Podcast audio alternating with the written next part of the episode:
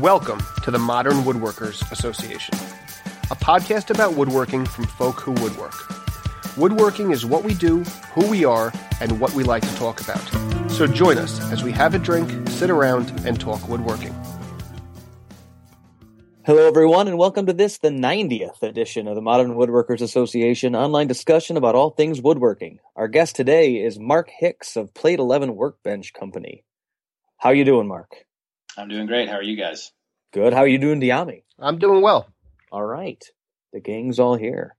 I guess we can jump right into it. Dyami, what you been up to? Oh, well, it's sad to say the only thing I've done in my shop since the last time we recorded is edit the last recording. Oh, okay. Um, I've had uh, I had a weekend away, and then last weekend was my wife's birthday, and work has been work, and kids have been kids, and I've not managed any shop time, so not all that much going on here. Perfect.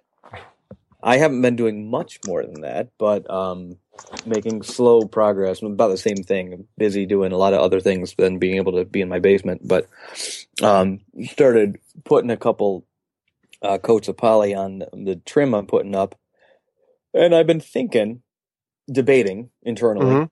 between cutting the miters with my compa miter saw or by hand. And I actually thought I went on a run today after work and I was thinking about it and I was like, you know, I I've never made a uh angle for a shooting board to to like refine that angle because the only thing I'm worried about is cutting that angle is getting it right to making a tight joint. So I think I might try that just to And add an what- accessory. What's the project? It, I'm just trimming doors. Trimming so doors. case okay. molding. okay. You know, it's nothing fancy, but it's got to be a good. I thought you said decking, and I was just trying to wrap my Oh. head around how are you going to use a shooting board in decking. Well, even so, that's that's the other thing that came to mind. Was like, I'm gonna support an 82 inch long board and try to trim a miter on it. So that'll be fun. See, I if you can do it with a shooting board, that kind of trim work is is all the better for it, and and good on you. Uh, but personally, that's why I have an infinite capacity on one side of my miter saw, is so Yeah. I never have to shoot that. No, I, and I've got a collapsible stand on my miter saw. It works really well. I, c- I know I could go out there and do it in two minutes, but I kind of like the challenge. How many doors? Two. Oh, do it by hand. I got four four miters. I'm done. I'm good. Or six. Um, not that bad. Um, and otherwise, I have a house full of sick people. Ugh. uh, despite despite getting we all got the flu vaccine, and I, literally the day that I heard that how wildly successful, well, sixty percent effective the flu vaccine this year was, my wife, a care provider, a nurse practitioner, Mhm. uh, texts me at work and goes, "I feel like crap."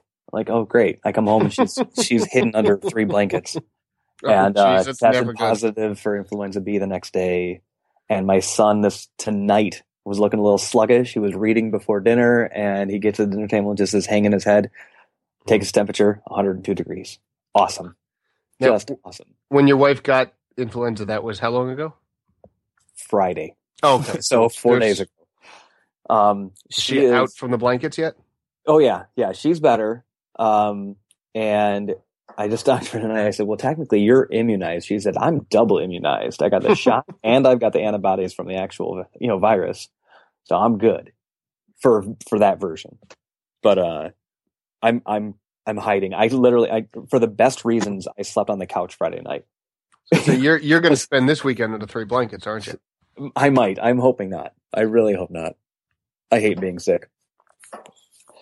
But anyway, that's that's hardly related. Mark. Yes. What are you up to? Now, I've seen a lot of cool stuff lately. Well, uh, there's a boatload of stuff in and out of the shop right now. There's uh, a large run of uh, curve front bedroom pieces, case pieces that are. I think there's 14 of them that have to be done in this batch. Um, Wow.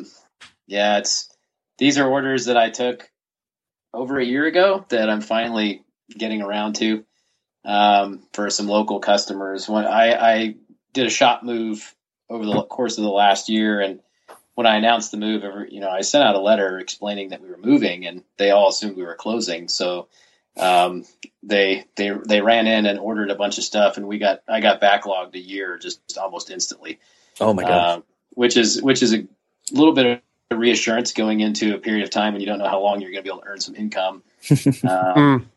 so those people are now getting their furniture pieces uh, finally. So if things And, slow uh, down again, all you need to do is move.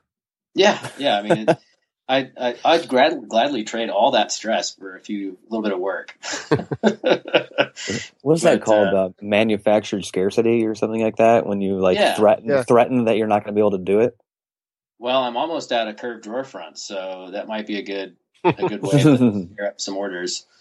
I have to I have to bring those in 250 at a time, and that's like a 10 year supply. Mm. So, but uh, uh, it's nice to not have to do all the bending. So, That's cool. that You can get those kind of pre-made. Yeah. yeah, there's a company in Tennessee called Burns Wood, and uh, their logo is "If it's bent, we did it." And uh, they uh, they do bent laminations. Uh, they have a, a catalog of stock pieces. Uh, the curve that we use for our drawer front, we own it, so we own the mold, Oh, cool. and they'll only make it for us. But like I said, you got to you got to order a huge like pallet load um, to get them to do it. And so it's one of those things where you you have to really need them to reorder them. I'm just about out.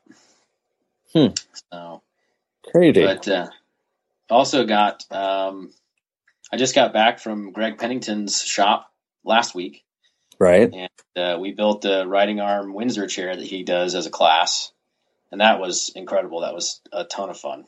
That looked awesome. I mean, it was Mm. You guys were doing a good job of basically live blogging it as as as the week went on between the between the bunch of you who all was I mean was there. It was So it I- was uh, Chris from uh, Sterling Tools Mhm. and uh, Jeff Hamilton from Hamilton Marking Gauges. right. And uh, of course, Greg was there hosting us. And there was a fourth student um, by the name of Larry Graubner. I'm not sure how to pronounce his last name, but uh, all of us were on Instagram the entire time, uh, posting pictures and, uh, you know, odd videos and strange comments.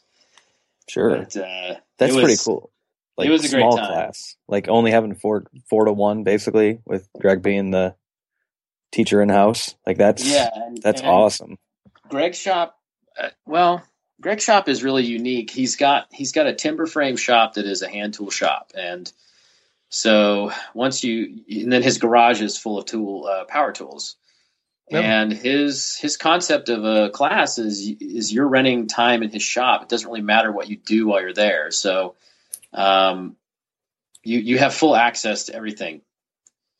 And so we you know we did the chair but we also made uh i made a perch Mhm. and uh, which is like which is like a you know kind of a windsor a, a modern windsor bar stool And- not not the fish.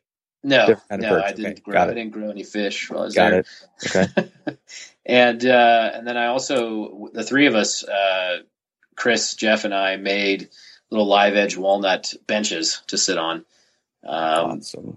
you use them in the class as a spindle rest while you're shaving spindles. You just kind of have a place to put stuff, but they all turned out so nicely that uh, I don't think any of us is ever going to get to keep them in our shop.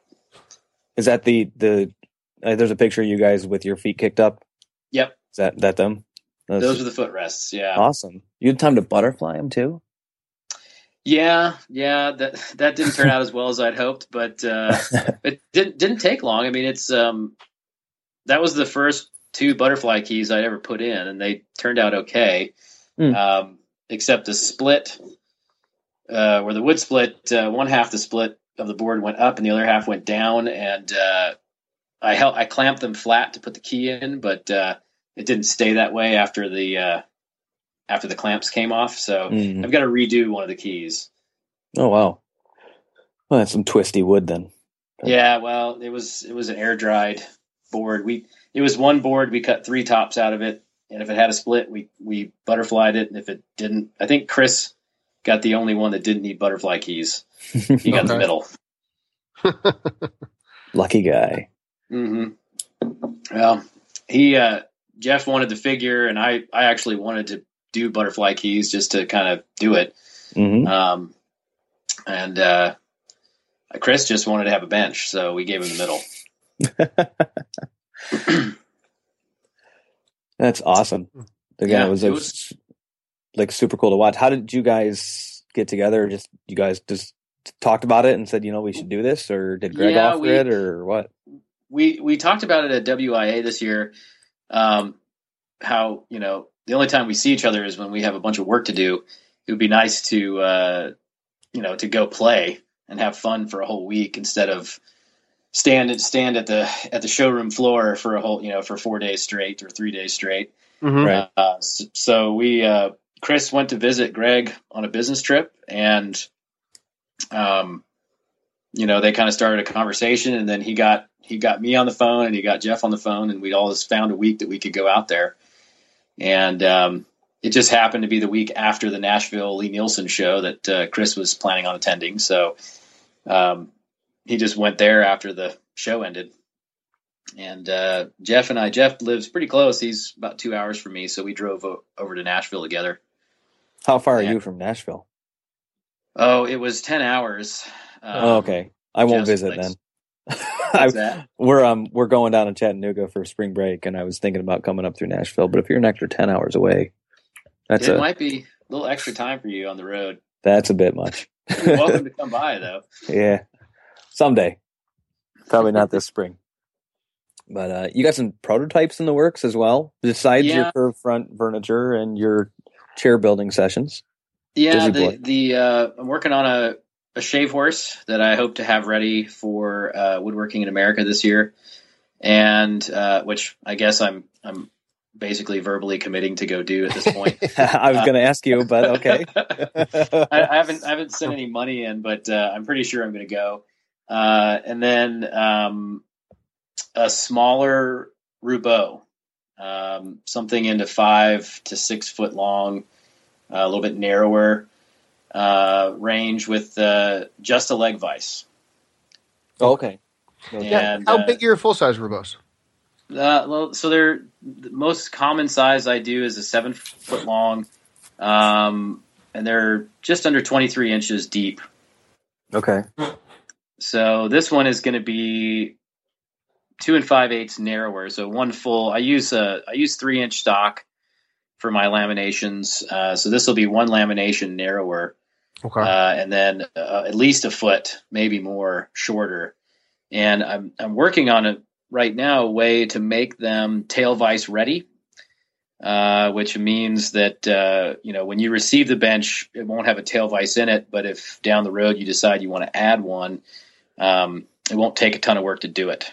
Is Like the a- two, I guess two questions about that. First, Yeah. is the reason for leaving the tail vise out is that because on a bench of that size you think it's crowded or unnecessary, or is it mainly because a bench that size is cheaper and you're looking to keep it cheaper by not having to put a, vi- a second vice in?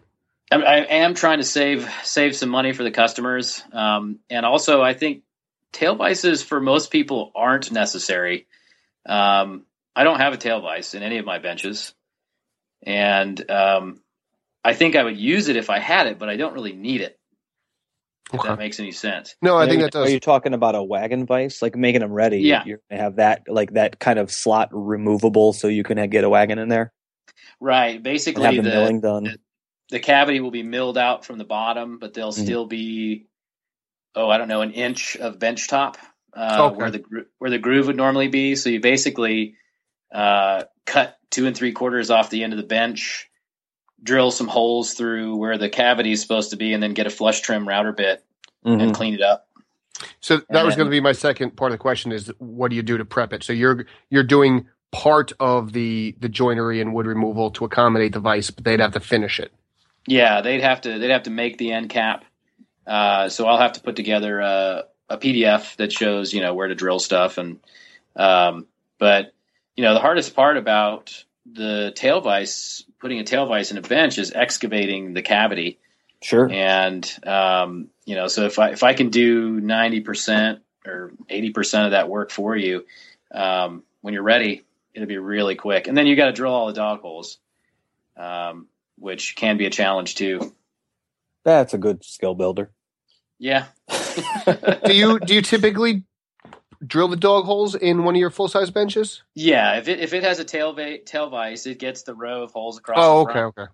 and then it gets I usually drill about eight more holes in in sort of a grid on the bench top in a sort of a zigzag pattern. Mhm. Um, but they always line up with one of the dog holes in the row at the front because, you know, the Lee Valley's little planing stop that you can go between dog holes is just a really handy, really inexpensive way to get a good planing stop. And uh, but if your if your dog holes don't line up, you're pushing at an angle into the stop, and it's a nightmare. Mhm. So Mhm. I try to I try to do as much planning ahead for the customers as I can, um, so it's just easy to use. Good man. Good man. um, and your uh, your shave horse is that is that your own design? Are you tweaking someone else's look at it or Um, I'm, replicating uh, something? Or? I'm I'm tweaking uh, Peter Galbert's smart head design. Mhm. Okay.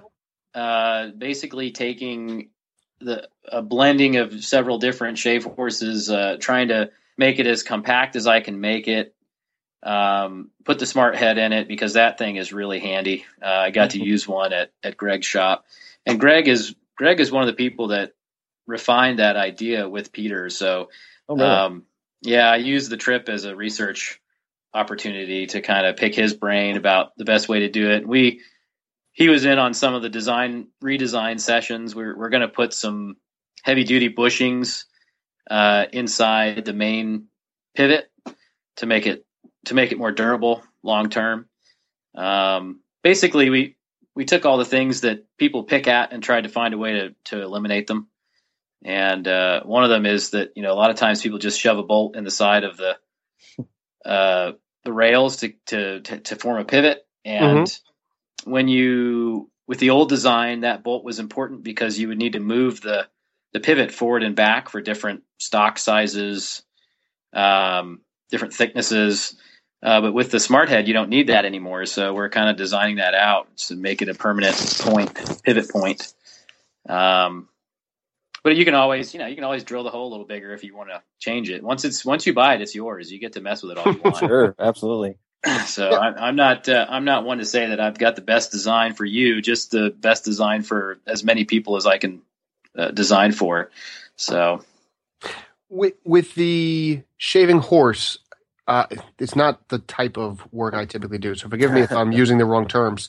But my understanding is that if you have one that's a kind of a smaller one that connects to a bench, it's a pony, a shaving yeah, pony. I've, Mhm. I've heard that term. I've, I'm also I didn't put that in the notes, but I'm working on one of those as well.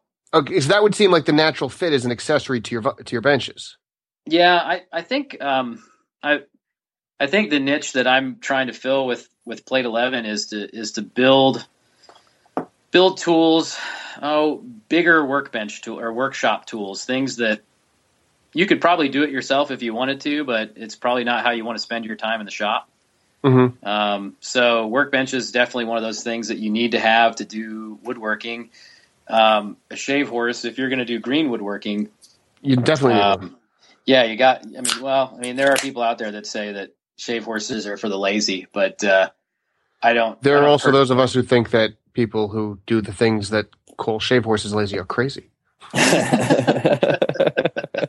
Yeah, I, I, I love it. I think it's a great it's a great way to spend a day um, shaving spindles and making parts, and um, so yeah, I think that there's basically three different shaves that I'm working, you know, horses or ponies or uh, Shetland ponies that I'm working on. So, um, so yeah, there'll be a, a whole bunch of things to look at um, if I can get them done. Uh, but yeah, it's nice to have uh, a shave pony is great because um, if you don't have shop space for a full size shave horse, you can still do a ton of work. Um, obviously, I think if you're going to be making lots and lots of chairs, you're probably going to make room in your shop to do that. But Mm. you know, if you just want to make a one chair or one set of chairs, you can you can certainly get by with a much less dedicated system uh, to work with. So, so yeah, that's that's in the plans too. Oh, it's awesome. Now, maybe this is something that doesn't need to be talked about, but um, two years ago, you met, and I can't remember his name, but you were ta- like, were thinking about trying to make. I think it's a Chevalet, a Chevalet. Chevalet. Yeah. Yeah. Is that still in works too? Yeah, the the first run of those is in the schedule uh, for late spring, mid spring, Awesome. something like Okay. that. Awesome. It's a it's a very fluid schedule. It's uh, you know, like the next thing I want to do is I've got a few people that have been waiting for benches, get those done, and then do the Chevalets, and that'll be. Um, I'm actually looking for people to to buy into the first run. Uh, we're just going to do, I think, maybe five. Um, Okay. I have I have several people who who want to you know participate in that, and I just got to try to fill up those five spots. Um, if I can, if not, I'll probably just go ahead and make them. Yeah. And Is it uh, is it Patrick Edwards who advocates Yes. to use the Chevalet? And okay, so Yes. I, I've heard him talk about them, but I've never done that kind of marquetry. Not really relevant that I do it, but I was ask I was wondering, do you do that kind of marquetry, or did you just see the Chevalet and say that's an opportunity to make a really cool large wooden tool that fits in with the type of stuff you make? I I so I have a kind of a policy that um, that says if if you if I don't use it, I'm not going to make it for somebody else. Um, I think you Okay. really need need to understand how a tool functions. Mhm. This the Chevalet is the only tool that uh, that I have planned where I've broken that rule, and uh, and it's simply because I've got Patrick Edwards uh, looking over my shoulder. Uh, Okay. He he is you know he is the expert on the Chevalet in America, and um, certainly one of the best marquetry artists in the U.S. Absolutely. Uh, he's Yeah. a what uh, the award a Cartouche Award winner is that right?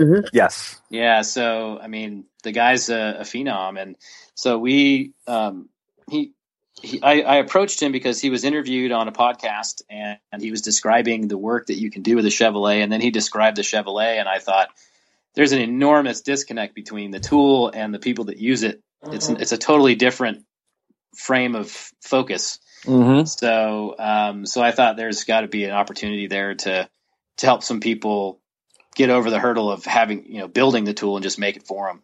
right. So, and you know, so we I took his plans that were based on the the French tool from 250 years ago and um, made a few changes. I, I really have a hard time following other people's plans. um, so, and I'm always I'm always uh, designing these things or, or redesigning them with an eye towards you know is it easy to ship, is it easy to assemble, and can I do it at a price that people want to pay?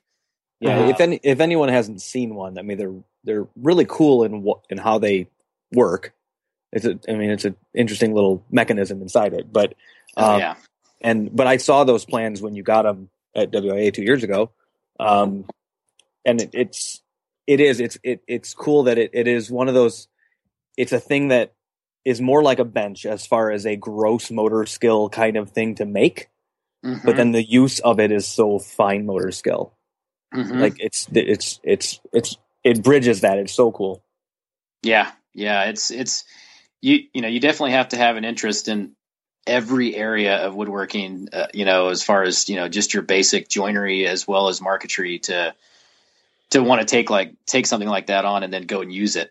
Um, but I, I suppose if if you are the type to build the piece and put the marquetry on it, um, then you'd probably be okay. You've probably already got one. Right. Uh, but if you know if you if you're just trying to make decorative panels uh, just for the the art of it, um, then you know making the saw is probably something that's a waste of your time because you're not interested in it. hmm So so that's what I look for, um, you know, for for projects to take on, and um, so so that's what I'm hoping to do with the Chevalet.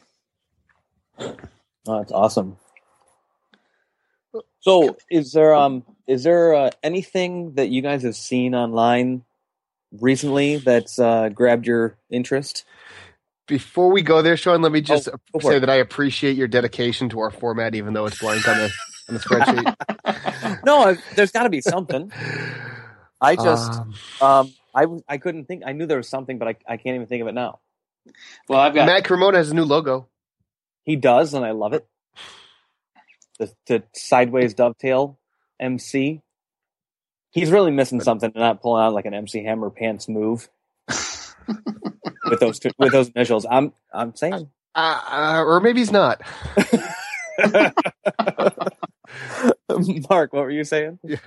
Um, Don Williams has a, a series of posts on thebarn.com Right? that uh, he's just talking about gram weight strength of hide glue um, and how, well, just to, how a higher gram weight strength doesn't always mean a stronger glue, simply because you end up having to put more water in it uh, to use it. And there's, I think, two or three. He's probably got some ongoing stuff, but hide glue is something that I've gotten really interested in over the last year and a half, and um, so that's an you know if you're thinking about making your own or using you know hot hide glue, uh, there's a lot of good information in those blog posts. Okay. That's what, on donsbarn.com. Yes. Yeah. What kind of glue do you use in the benches, Mark? Uh, when I'm doing my my laminations, I'm using Titebond. Okay. Uh, just regular Titebond. I haven't one, two, or three. Um, two? I, I bounce back and forth, but right now I, I like the I like Titebond one. It just it works. It works more readily.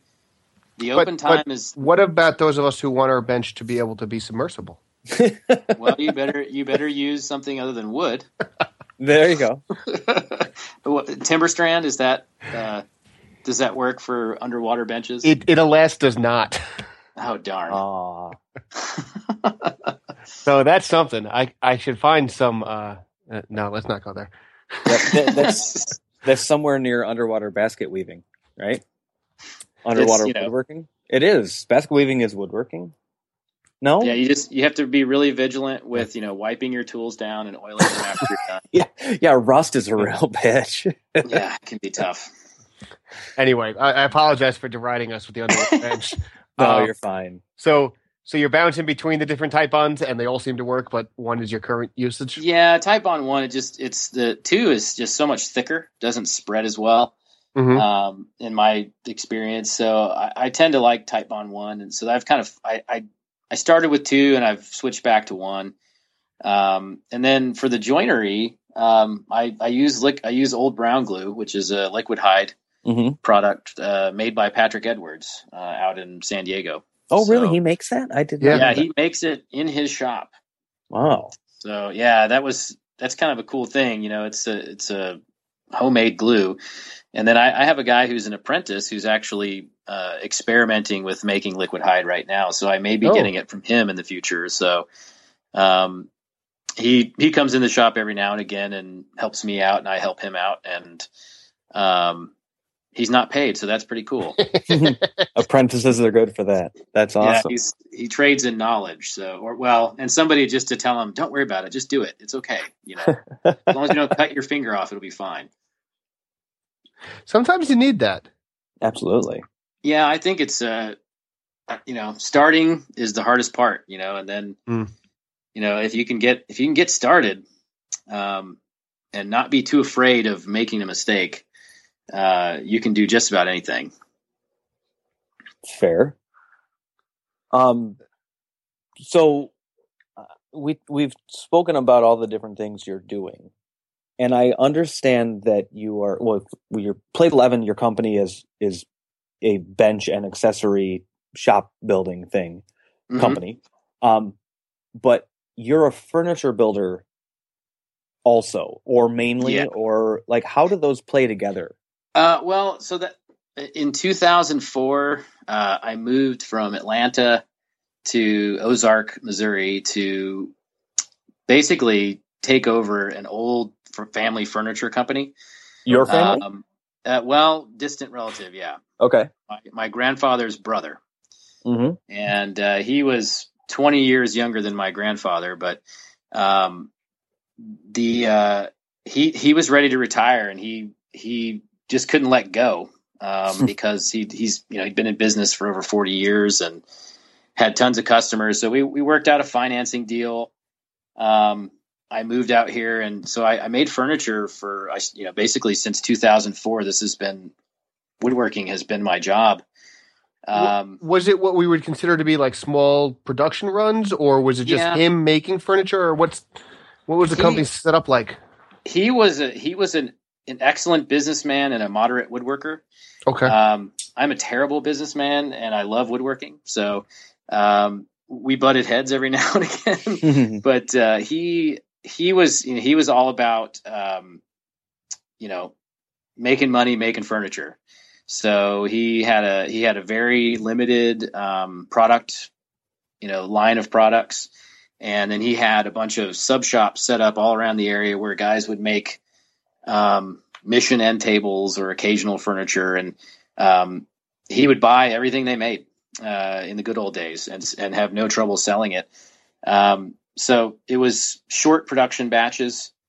Okay. Um, and then uh, you know the the furniture industry changed it, uh, and, and it was about the same time that that uh, the founder he kind of just lost touch with the business. He he tried to sell it once, and that didn't work out, and um, you know it. Uh, you just you just couldn't you know China started really competing heavily with the American furniture market, and their you know furniture stores actually opened. There was you know large chain furniture stores. Used to be your only options were uh, department stores for furniture. Right. Sure. So you know he the market changed and and he you know kind of became an absentee owner and uh, he felt like if he didn't lose any money he was doing all right because you know he owned the business he owned the property he owned all this stuff so when i took over i had a, a pretty steep hill to climb um, with uh, kind of rebuilding the brand of the company and and i opened the door to custom work like three years into ownership and the customers just kicked the door in so that's you know, it slowly became all that I did. Okay. And, um, and then, so the, the bench company was not a far cry from that. I mean, it was basically one off, um, custom workbenches. Right. Um, but now it's kind of building into, um, especially with this new bench, we're trying to kind of, I'm trying to create sort of a standardized bench that I can try to stock because, you know, people are having to wait a long time for my benches and I don't like that. Um, I want them to put them to use, you know. So, Sure. Uh, so by standardizing the design a bit, at least for you know a, a, a main option, um, that uh, that should help you know help me fill orders a little Yeah. more quickly. I, I've seen your benches at, at, at shows, but I, honestly, I've never shopped for one per se. So you talk about standardizing them. Was each ben each bench bench completely custom for the customer? You didn't have a well, this is the seven foot bench, and it's just a matter of which vice do you want? Yeah, well, I mean, the the customization comes in the in the form of uh, do you want condor tails or not condor tails? Do you want accent woods or no accent woods? Um, you know, so that with when I started making the split tops, Mhm. um, that that took me on the first step down the path to to offering something close to standard. Uh, before that, it was I, tr- I started out making kits, and I still sell those kits, but um, the split tops by far have been the thing that's you know helped me helped me grow the business. Hmm. Um, and it's mostly because I you know well part of it is every time I make a bench I, I try to refine it just a little bit, and so maybe the the end product looks the same, but the way it's done is different. Okay. Okay. Um, and you know, so you, but you do that so many times, and you and you st- hopefully start to run out of ways to make it faster, uh, and you kind of settle in on a rhythm and a method, and and that's when I start making jigs and you know templates and things like that, which is what I've been focusing on for the last couple rounds of bench making. Is To bring efficiency to the whole process. yeah, yeah, so that you know, so that you know you can actually put a little bit of margin uh, margin in there, um, you know, to invest in new designs, new ideas, things like that. So, um, despite your your personal claim that you're a bad businessman, you seem to have a pretty good handle on making something efficient for good business. Well, Like, do you have a background in? I mean, where, what were you doing before you took over that company? Was it business? Was it woodworking? What like? It was Yeah. uh, well. I have an engineering degree from Georgia Tech, an industrial Okay. engineering degree. So that's that's what helps me with the production, the efficiency stuff. Yes. Um, and then, but I was actually working in big construction. I was a field engineer um, Hmm. because I I was burned out on stopwatches and clipboards, Hmm. and uh, so I wanted to I wanted to make something real. If I had decided then to go into woodworking, I probably would have been, but you know, I'd be in a whole different place now. But I went into you know high rises and prisons and things like that to to build those things. Um, and then I found myself back in the office after a certain amount of time. So that's when I decided to move to Ozark and, and try to make furniture for a living. That's that's awesome. I mean that it's it's good that you can. I mean, you are you're business minded, um, despite being the, the engineering type, and then you know, obviously handy. But that's um, I, am thoroughly impressed with what you what you've done, um, and the fact that so on your on your uh, furniture building side, you mm-hmm. mentioned like there was a set catalog and then you do custom work, like stuff like this curb front things you're working on now. Are those considered custom or the, like you own if you own those forms? Is yeah, that part were, of your catalog? That was probably outside of dining room tables. That was probably the very first. Uh, that well, that was the first case piece that Norman, my the founder of the, the furniture company, oh. uh, started selling. So he he dealt in antiques, and then he started making tables. Okay. Uh, and then he had customer, you know, he had customers asking for bedroom furniture. So he he basically copied a uh, an antique that it basically it was something that anytime he got his hands on one you know, on the East Coast, he could haul it out to California and sell it for five times what he paid. Mm-hmm. And so he he took that, copied it. He didn't he, he sold it as a copy. He didn't mislead anyone as to you know whether it was an antique or not. Um, but then he warranted it like a brand new piece of furniture. So people were like, well, you know, I can get this piece that works right and uh, and is new, but it's you know it's it's guaranteed. You know, so um, that's how he got into the curve front stuff. So I've, you know, that's we've got, gosh, I've probably got five thousand pieces of that out in the world. Um, wow. And I, you know, I and since I've owned the business, I've probably built three or four hundred of them. And, and just now, as I'm looking back through your Instagram, I see the mm-hmm. current, and then I'm looking like not too many weeks ago. You've got more of them. I didn't, I, and I don't know. It's all it's all the same batch. This, uh, yeah it's been a low a low production period uh, for me right now with all the travel and the and we've had some sickness run through our family too. So uh, yeah, it's uh, gosh, it's been like eight weeks since I started this batch. But you know the thing about well, I think it's any project is you just spend forever forever making parts and then in one day it's it's built. Yeah. Now, um, when we're talking about a batch, we're talking about some dressers and nightstands. That's what the pieces. Yeah, I've are? got so and, I think on this order, I had like six nightstands and four chests and three double dressers. Um, so I guess 13, 15 pieces somewhere in there. That's that's what a set is, or, or batch. No, this is this is orders for seven or eight different customers. Um, okay, but because it's all the same style, the setups are all the same. So uh, that's a little bit of efficiency there for me mm-hmm. uh, to kind of group this all together so I can make all the parts at once and then I build each set um, and then finish it.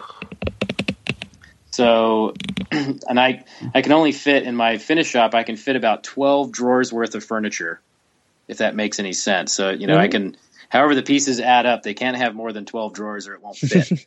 so uh, you know, so I try to group batches of furniture. So I assemble you know two chest two five drawer chests and uh, finish them together and then you know whatever's left on the order I, I put that together next okay so uh, and that's something I've had to figure out uh, with this new shop. You know, the old finish shop was five times the size of the one I have now. So, oh, really? Yeah. I mean, I I had a guy, a part time guy that you know I'd finish, I'd finish a set of furniture and I'd I'd call him in and he would sand it, move it down there, and finish it and I wouldn't have to see it again until it was done, and that was nice.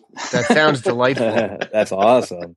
yeah, that was those were the good old days. But you know, that is uh, it's nice because I enjoy the building a lot more than I do the finishing, but it also is expensive. You know, it's uh, paying somebody to do that. It, it, has its ups and its downs. You know, mm-hmm. and you don't have as much control over the the quality of the finish. You know, you can you can go back and, and tell the guy how you want it done and, and make him do it over, but um, you can only do that so many times before you would have been better off just to do it yourself.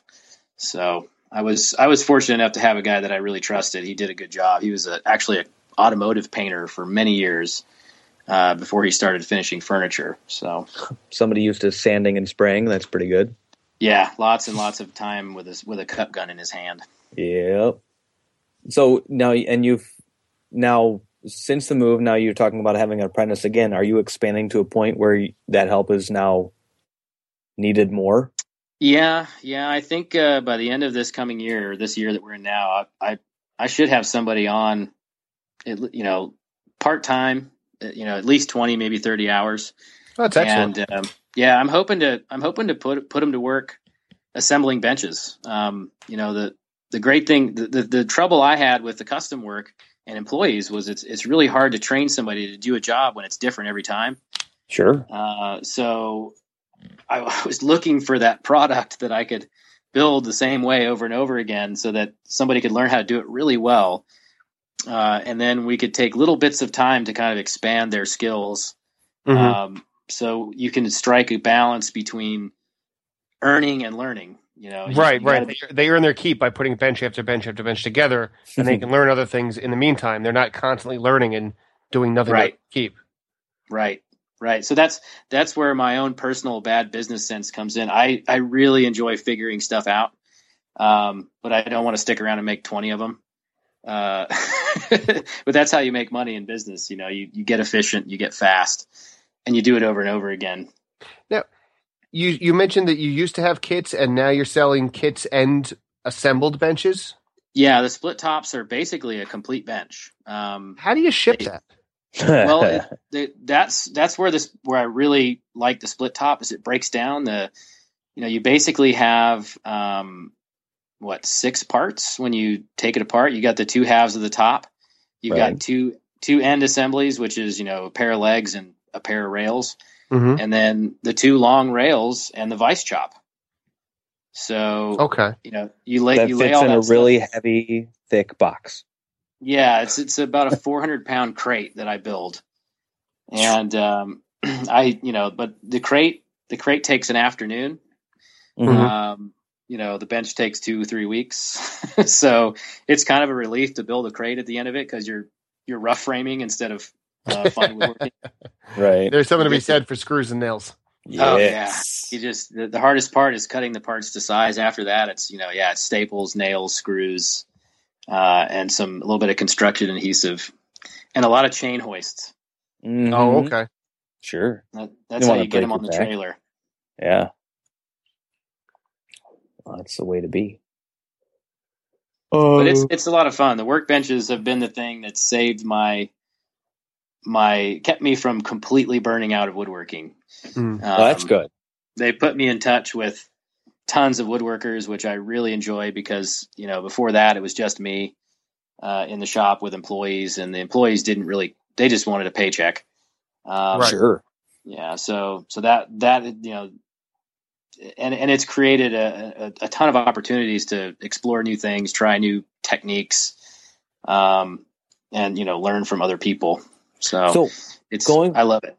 going from a, a you know furniture building company uh, that you helped grow and build, and then going into I mean I get the, the similarities between bench building and that, but what made you land on the Roubo style benches as opposed to anything else that might have been in publicized in any books? You know, Uh, and then and then I guess that that kind of goes along with your despite obvious you you've got to use power tools. You're you're a production builder. hmm Um, but then I see you using green woodworking tools, making a chair. So do you have like, you know, some desire to go that way? Do you appreciate that in some way? Or, I mean, it just, how does that all play together? Well, so that it was the anarchist tool chest that set me on the path to Roubo's. Okay. Um, you know, I- I read the argument for the type of design in that book, and then I looked at what was out there, and it made sense to me. And then I couldn't find that bench anywhere, um, and Hmm. so I decided that I would have to make one for myself. And um, that was right at the same time I took my first woodworking class, and it was with Christopher Schwarz, um, and he basically challenged me to uh, to to make them for other people because you know my I was looking for a product. That's why I went to the class, but it wasn't workbenches. Um, and uh, you know he knows he knows what's out there, and he said, you know, there's there's really only one good option out there, and it's not a Roubo.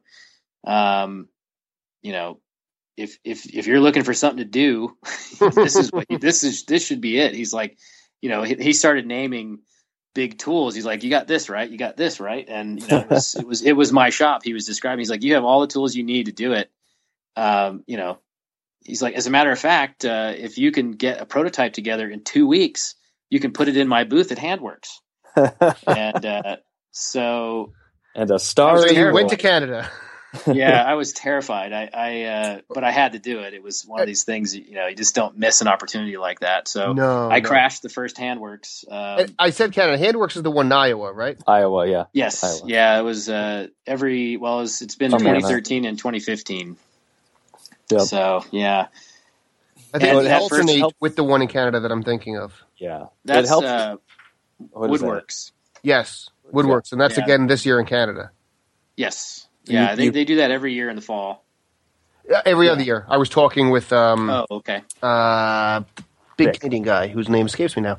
Vic? Um, Tesselaar. Vic, thank you. Yes, I was. I was. Vic was. I was at the woodworking shows in Jersey about two weeks ago. I was talking with Vic about it. It's every two years, but this Mhm. year it happens to be the week after WIA. Right. Ah. But yeah, so Mark, you you had the tools, you Mhm. had the source of twelve quarter plus maple. Yeah. Well, back then it was uh, it was eight quarter beech. Oh wow! Yeah, I So your, started your with first beech. one beech, really?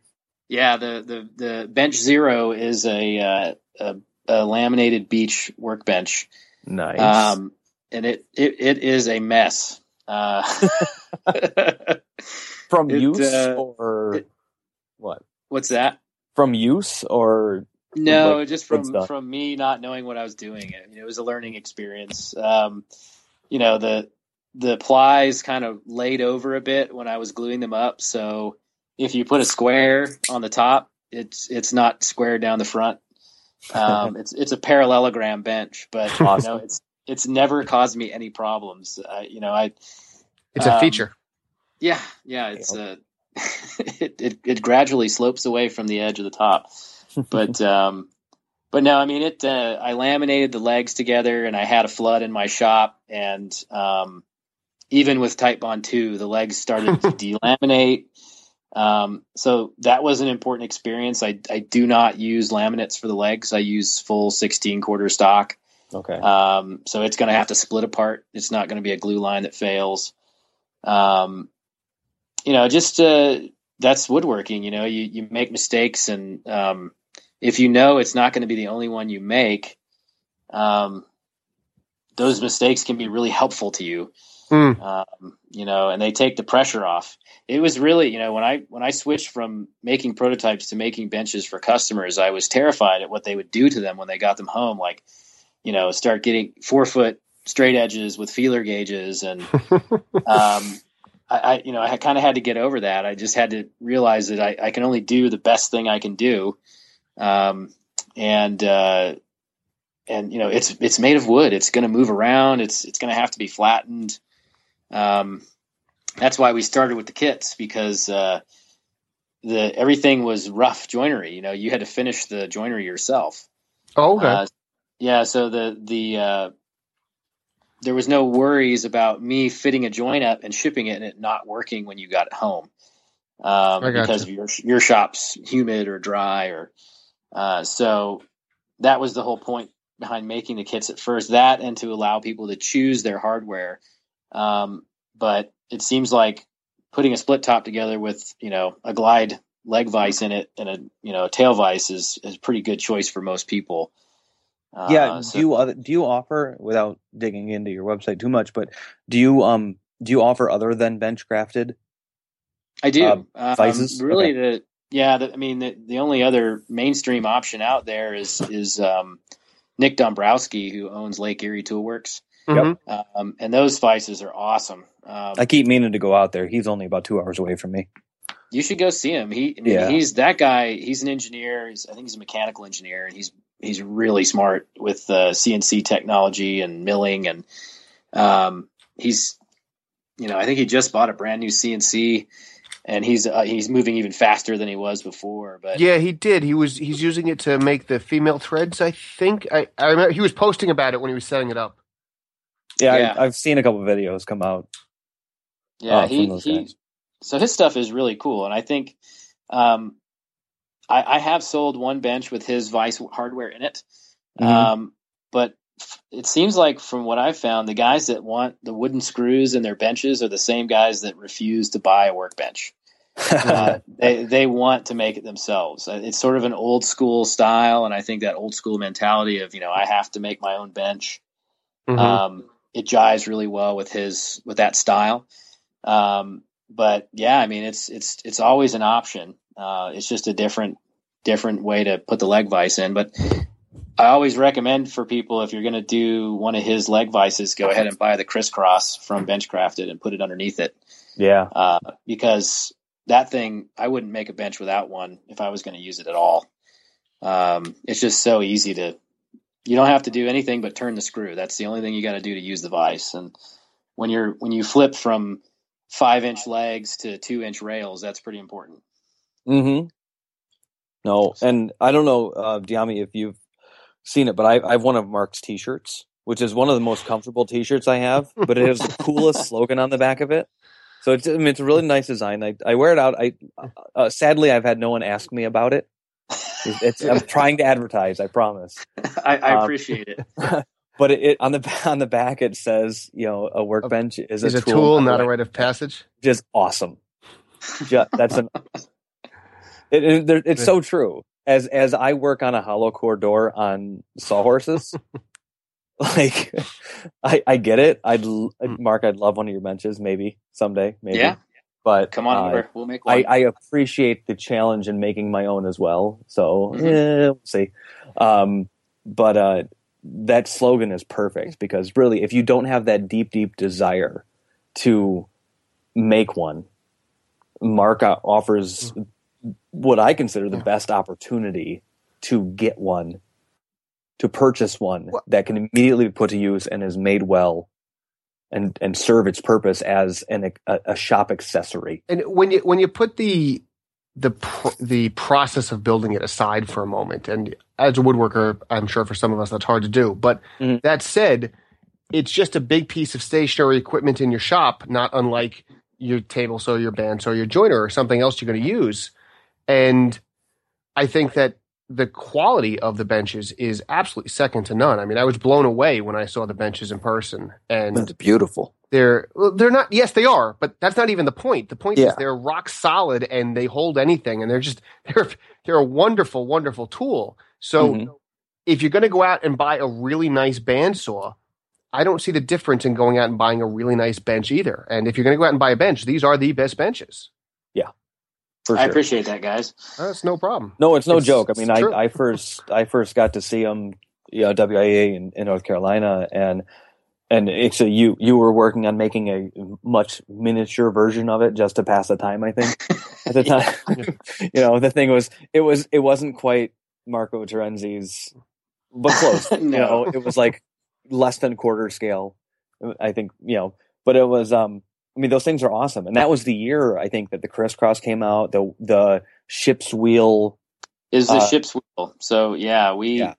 we got uh, advanced copies of that Vice Ooh. hardware from Jameel, and uh, because he wasn't going to be at the show, um, he was more than happy to have somebody selling benches with that hardware in it. Um, yeah, that's another thing that uh, Chris from uh, Sterling Toolworks uh, made happen, which was so it's the first the first two split tops I built were for that show. One of them was Chris's. Right. I knew he walked away with one. Yeah. And you Yeah. sold the other one, didn't you? I did. I, I, to much to the chagrin of uh, the people over at Highland Woodworking, uh, they wanted to do an interview about the split top, and uh, it wasn't there the next day. They were they Oh. came to film, and they were a little disappointed. Oh, Uh, we made it work. We we did an interview on the other bench that I had there, which was a, pla a full plate eleven with with Nick's hardware in it.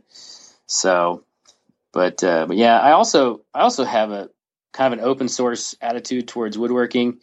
Um, so if you want to make your own bench and you want help making the bench, I put every secret I have on Instagram. Um, you know, so you know, there's there's all these little things about the Benchcrafted hardware that um, I wish I knew them the first time I installed it, and now everyone else knows them. That's fine. So um, let me let me push on that point for a second, Mark. In for th- for the people who appreciate the the value and benefit of using um, any of the variety of benches you make, but are of the mindset that they're not going to be content until they make it themselves. is bench building classes or instruction something you've thought about to supplement the actual selling of the benches? Yeah, I, I will be teaching out of my shop and probably other places before too long.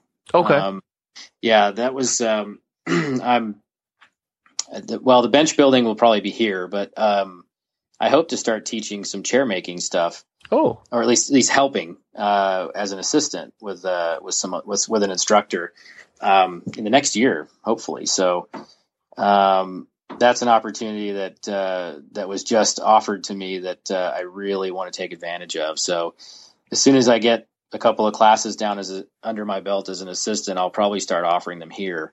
okay. Well, that's Um, awesome. Yeah, workbench classes are tough um, for you know for, for a one week class. Um, I'll probably need some guinea pigs before I do before I offer it to the main public. But uh, maybe I'll, you guys can you know send me your information if you're interested. yeah, for sure. Um, but uh, I, A- is as it- long as you can make that same crate with staples and adhesive and ship it back to my house, I'll gladly fly out there and build a bench with you. I'll I'll show you how to make it. There you go. I- is it a um is it different in your shop like i've seen the stuff like with the the uh the french oak Roubo project Mhm. um that you know seeing what they did in their shop i mean i guess that's pretty similar you've got machinery that can process this stuff that Mhm. some people don't have access to Yeah, I mean, I Mm. have a I have a straight line rip saw, and that that one tool, um, it, it you know that's the reason I switched from sixteen quarter to twelve quarter material, uh, because I can process the stock so much faster. Um, that's what keeps the split top price where it's at, uh, because you know I can, you know I can I rough out the stock when it first comes in and then I set it on a shelf for a week, and then when I come back to it, I can straight line it and square it all in one pass. Um, Hmm. so I, I have to basically joint one wide face on my joiner, run it through the planer, and then off to the straight line rip, and then my plies are done. Um, well, I, I also run. I have a wide belt sander, so I run them through that just to make sure they're flat. Uh, you know, in the in the smaller sense, my my planer does tend to put some gutter marks here and there, but uh, the sander takes all that out. So Could, could I stop you for a second? I've heard so many people go on about the, the glory of having a wide belt sander. When I look at them, I don't actually understand how they're used.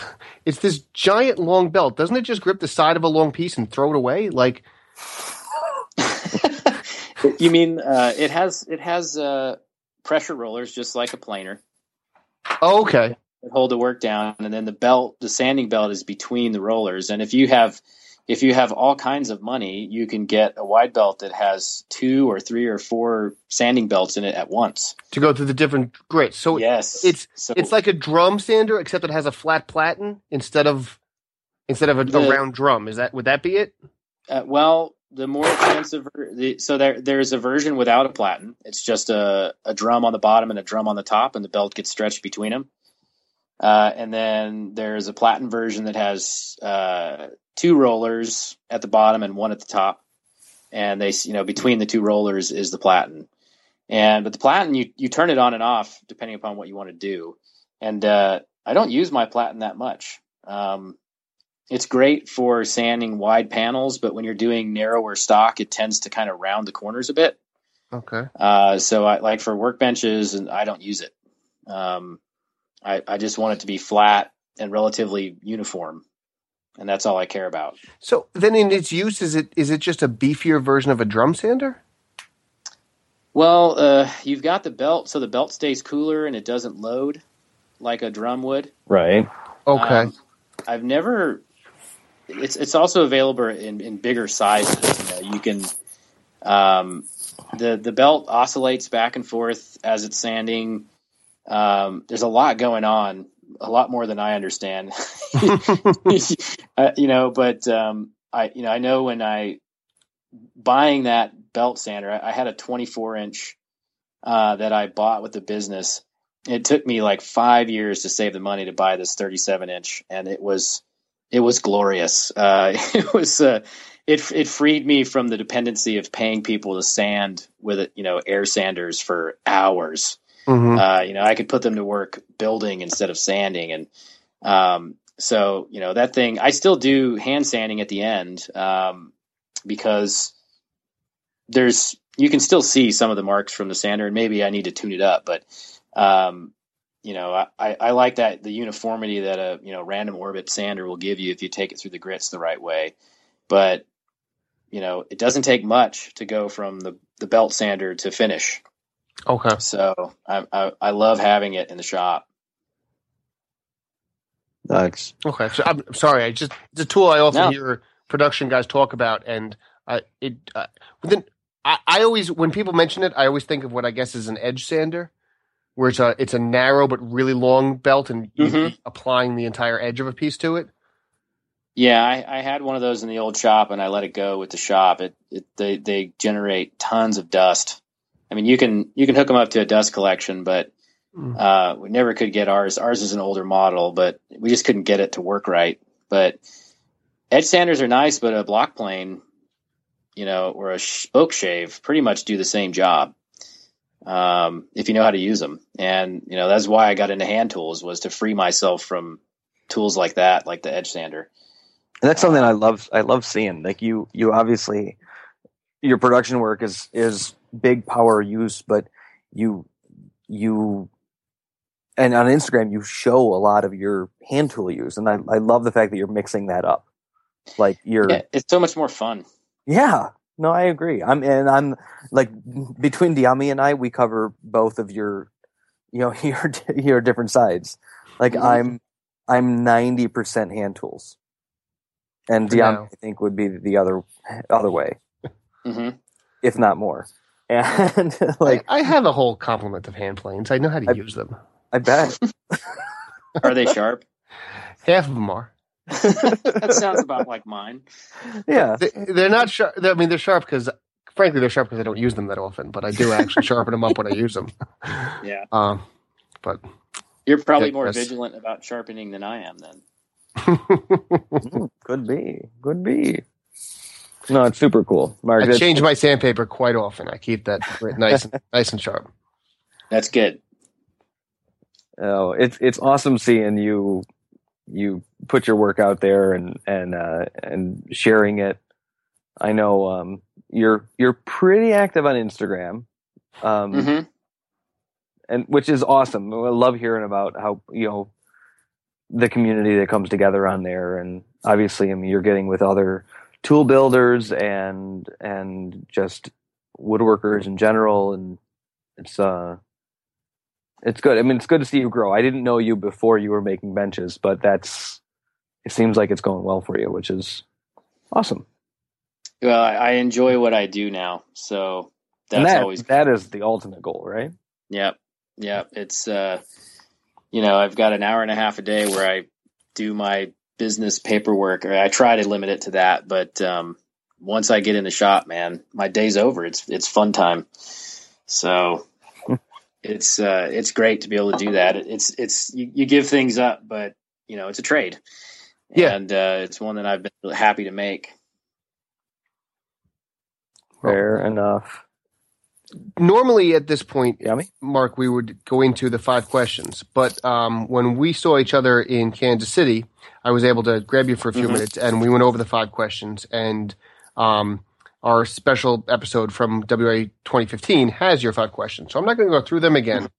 But um, I'll ask you one question: Is what makes your bench such a useful tool in the shop? I'll give you a chance to to sell the bench. Oh well, you can hold anything with it, and that's uh, that's probably the most important part about a workbench. You can you can hold a, a panel on edge. You can hold stuff down flat, um, so you can work surfaces, edges, ends, um, and it's a heavy duty, stable work platform. Um, I you know I, I started out making furniture with with what I now know as an assembly table. Okay. And um, you can do a lot of stuff on an assembly table, but there are some things you just can't do. And uh, trying to make an assembly table work as a workbench, especially when you start getting into hand tools, is really challenging. But I was really pleased to find when I switched over to these French style benches um, how great they are for power tools as well. I mean, just the options uh, for work holding go through the roof. So, you know, you know, if, you don't if you don't want to buy a bench, build one that's sturdy, put a leg vise in it, and and go to work. Uh, you know, it's uh, the leg vise completely revolutionized the way the leg vise and the hold fast were the two really big things that I gained by by building and using a traditional workbench. Uh, if anyone out there has not used a proper workbench, much like I don't use a proper workbench, the the ability what you can do with a properly built bench is awesome. And M- Mark, you make those for sure. Um, yeah. The the like you said, the work holding ability, the the it's you know I, I almost said responsiveness. That's not the thing, but the fact that it's stable enough to take a beating and doesn't bounce mm-hmm. or bend or shake or wiggle, you know, that is that's what helps in the process of making things in woodworking. You know, it's and you don't know until you've done it that that is mm-hmm. such a useful thing. It's yeah. easy to get by with what you've got. Again, like I've done, but uh, the uh, the advantage of having something well made is is astounding. I think a, a good bench is kind of like a truly sharp edge, in that you don't appreciate what it does until you've used it. That's brilliant. I'm gonna. Yep. I'm gonna take that. Go there. You run go. with next, it. Next slogan. I'll, I'll quote you, Dyami. Go for oh, it. You, I'll, I'll, I'll gladly offer a little blurb for your sale sheet on the I'll website. Andre, I'll have Andre Roubo on the front and Dyami yeah. on the back. yeah. yeah, two that would never meet in a dark alley. well, for hey, I've I've been to Disneyland Paris. Oh, that's impressive. I've not. It's still open. Uh, Is it? I don't know. I was there 20 years ago. okay. Okay. um. Anyway. Anyway. With, with that, um, Sean. Yes, sir. What is going on in the community? So, get woodworking week. You remember that old guy? It's coming around every, you know, well, every year for the last few years. Um, we got contacted from our good, well, so from Mike Morton, who is a good friend. Yeah, I was gonna say Morton's a good friend. Morton's a good friend, and Tom, who's apparently wrapped up in this still. He's not gone. Everybody. He's I think, uh, all, all, truth be told, uh-huh. the sense I get is that Morton got back from Australia and kind of guilted Tom into it, which is a perfectly legitimate way to get Tom involved. I agree with all of it. I mean, there's no problem as far as I'm concerned. But anyway, Get Woodworking Week is as in years gone by, um, a, a chance for any content creator out there. Or to, even people who don't create content, just make something and share it with Morton, and he'll help share it and post it. We're just looking to to reveal to want to be woodworkers how it doesn't take much to be a woodworker. Right, and it's and everyone that's watched a YouTube video on how to do something or what or seen an Instagram photo or video or Facebook post about something being done, um, as simple as it could be, anything that is, uh, you know, that could possibly be the first few steps of of getting into woodworking. This is what it's all about. It's you know the roadblock that you found. Share it. Somebody else is going to grow from that, learn from that basically, if you're listening to this, we're assuming that you're at least somewhat interested in woodworking. Yes. So if you go to, uh, it's in woodwork, yeah, it's in the show notes, but I think it's just woodworkingtooltips.com. Uh, I know uh, he's got a longer URL than that. Yes, and is it being hosted by the uh, the um, Highland Woodworking folk? Highland is helping it. Um, okay. Morton, Morton's affiliated with Highland. Uh, right. And uh, you know, I I will admit I'm not a lawyer and didn't do my dil- due diligence before sharing this, but um, the well, the the iconography of this particular year's version of it is undoubtedly Highland woodworking. If you look at it, if you're familiar with Highland, the burnt sienna tones um, it like I literally I got the email and I went Highland, like I I you know, and then I read it and it was like yeah, and Highland Woodworking is is helping us out or something like that. So, um, mainly it's Morton. So Yeah. follow the link in the in the show notes, and there's information there. They put a post up on Highland Woodworking's website. It's on their blog. Um, and share what you can. And if you don't even want to share, that's fine. But it, this is going to be a place that you can look to eh, find those things that are shared. Right. And you know what? If you don't have a post about something that- that would be useful to a new woodworker or someone entering woodworking, then just share the fact that Get Woodworking Week is out there. Absolutely. Hashtag get woodworking. All right. It'll work. Trending. Let's make it trending. I'll get right on that. Um, so once uh, once you're done sharing about woodworking, um, there are a bunch of shows coming up. We've got, uh, I think the woodworking shows are still going around. yep, they're Um, still coming. Do, do they go anywhere near you, Mark? Uh, I think they, they come to St. Louis. I know that they they might come to Kansas City. Oh, okay. I've I've never been to one. They're good now. They, yes, they are. They are much better than they used to be. I there's one in that comes to New Jersey. It's about about a 45 minute drive for me. So I I've been most years for the past decade or so, um, and they are much better than they used to be. They are not, um, you know, one of these weekend long conferences that we've all been to. But that said, they are still absolutely worth going to, and you just have a nice time. Um, I was only able to make it for like two or three hours this year, and it was well worth the the, sh- the trick out, trip out there. Um, so you if you can't make it to one, I would say you Yeah. should. Mark, you missed St. Louis, but Kansas City is coming up April 8th to 10th. Okay, So there's one somewhat in your area. one more chance to go. One more, one more chance. But no, it's really. I mean, I I've gone to those shows off and on for the last ten years or so, and when they switched ownership and uh, it, I, I mean, they changed venues in certain areas, but it it really improved, and it's a super cool show. There's much more opportunity to sit down and get little short course seminars, you know, uh, from Andy Chidwick and the the 360 Andy's guys. no longer with them. Okay, so okay, that was two years ago Mm. when I went, but you know, I did. Um, it's they they Well, they're they're keeping it. Go ahead. I was gonna say Chuck Bender's there, Glen Huey's there, Yeah, Yeah, Mark Adams. is And- there, but I think you have to and pay for keep- Mark Adams' class. Oh, really?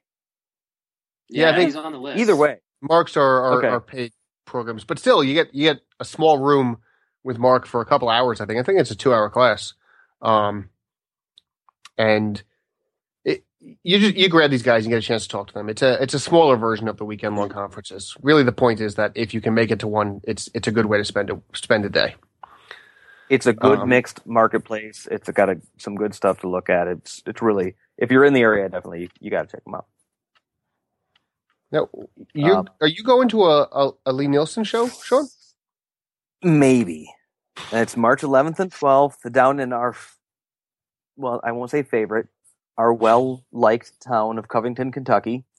Um, there's a couple things going on there. It's Lie-Nielsen show, which I actually have never been to a Lie-Nielsen show, which I think that'd be cool to see. I'm not necessarily going to. Wait, wait, wait, wait, wait, wait, wait. I'm the one who doesn't use What? hand tools, and I've been to a Lie-Nielsen show.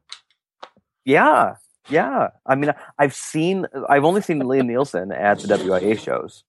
Um, but I've actually been out to dinner with they- Thomas Lie-Nielsen. How's that for name dropping? Well, man, you got me there, buddy. I bow to you.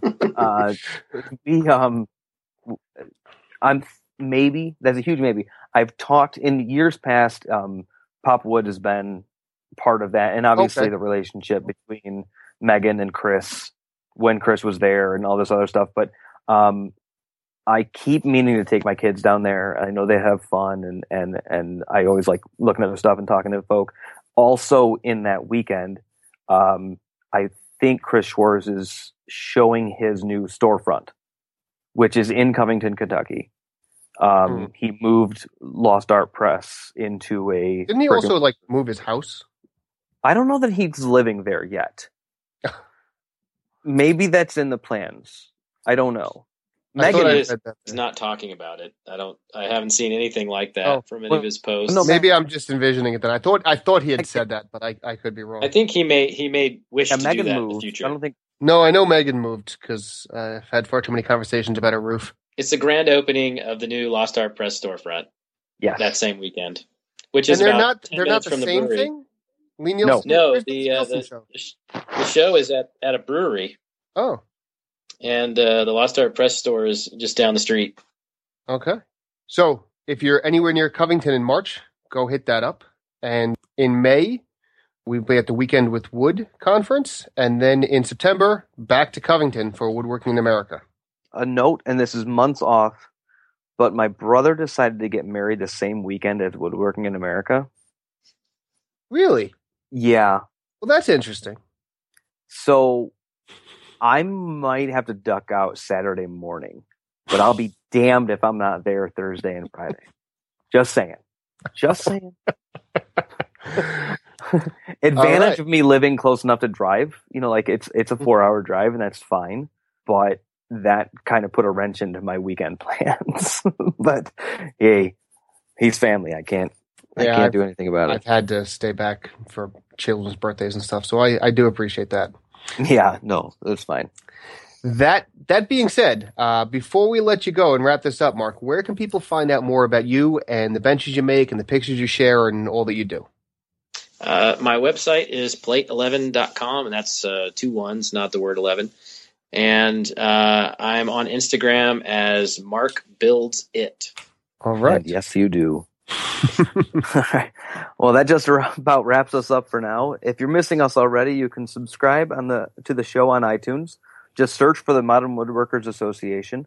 Once you've subscribed, you'll be sure to not to miss uh, any exciting new episode. Uh, while you're on iTunes, please leave us a five star rating. That helps us rank up higher so people find us if they're looking for a woodworking podcast. And if you want to find out more about the Modern Woodworkers Association, be sure to visit modernwoodworkersassociation.com. Follow the MWA on Twitter at MW, excuse me, at MWA underscore national. They're very hard letters to say.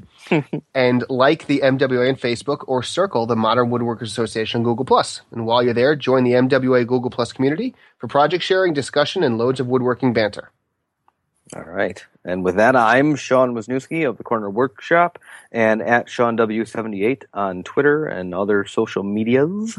I am Dyami Plotke of penultimatewoodshop.com, and I am at Dyami Plotke on the Twitter. That's D Y A M I P L O T K E. All right. Mark, thank you very much. Thanks for having me on, guys. It was a lot of fun. Awesome. Hey, hey, so before we totally end this, is there anything that you have upcoming that you want to pimp? Anything you want people to look out for? We, should we just watch your Instagram? Uh, uh, watch Instagram. I, we'll get those, uh, get the new bench and the shave horse and the shave pony and the Chevalets and all that stuff out in the next Awesome. year, and that stuff will just happen when it happens. So I can't give you any dates. That's fine. awesome. Well, thanks again. Thank you.